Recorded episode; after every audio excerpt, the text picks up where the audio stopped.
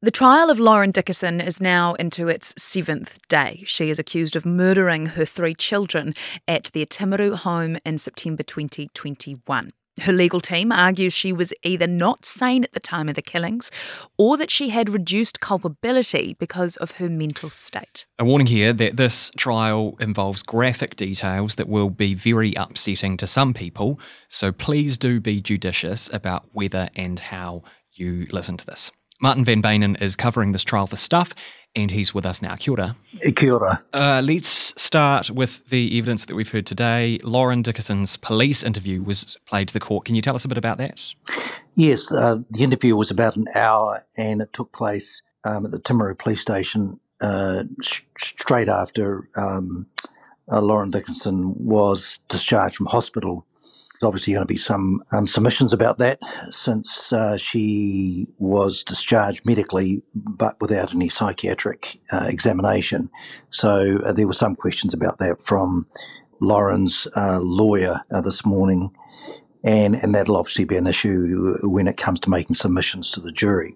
However, the, the interview itself, yes, it was a very anguished interview where um, Lauren was, was crying through most of it she seemed fairly matter of fact at some times and, and very upset at others. So she talked about how she went about killing the children and her mental state at the time and how long she'd been feeling like that.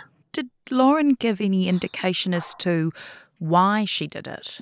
Yes, she did. Um, a, a number of indications. I mean, she indicated that she had been thinking those sort of thoughts for a while. In other words, thoughts of harming the children, but but only for about ten weeks previous to the killings. Mm-hmm. And she said they were something new. They weren't similar to the feelings she had when she had postpartum depression. And then she talks about snapping, exploding, just not being able to take it anymore. The children were misbehaving that evening and he, she sort of lost control, or the children were out of control, and, and she just lost it. She was yelling at them. There was a sort of a, a, a period where it was brewing, and then she talks about the events of the evening triggering the killings, and as I've mentioned, you know, the, the, the, the sort of explosion. Mm. We also heard some quite disturbing testimony from a forensic pathologist, and there was a bit of emotion, I understand, from Lauren Dickason in court. Well, uh, uh, Lauren showing emotion in court is nothing new. We've had now had six and a half days of trial, you know, and she she has had her head in her hands and uh, been crying uh, throughout. Not not all the time. I mean, sometimes she's she's she's sitting there just like anyone else, but other times she really is, is, in, some, is in some distress.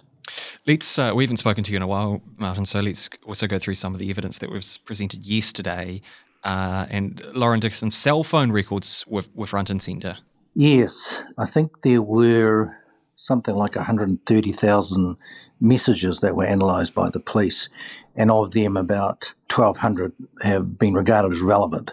So we've been going through those, and they, mm. they essentially show a, a woman under a great deal of pressure, not handling it very well, sometimes talking about how much fun she's having with the children and how wonderful they are and what a, what a lovely age it is, and at other times saying that, yeah, she's overwhelmed, the children are wild and and and disobedient and out of control.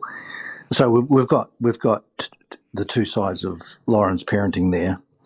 The police, the Crown, are obviously em- emphasising the messages that show that she had a very fraught relationship with the children, and the defence have shown us messages that show that yeah, she was a woman under pressure, but but still still a, a, a very good mother. It's Martin Van Beynen. Martin will be reporting from court throughout the afternoon. Thanks very much for your time. Appreciate it. You're welcome.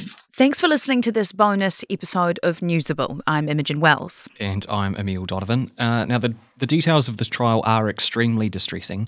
So, if you or someone you know needs to chat, there are links and phone numbers on the Stuff website. Take care and bye for now.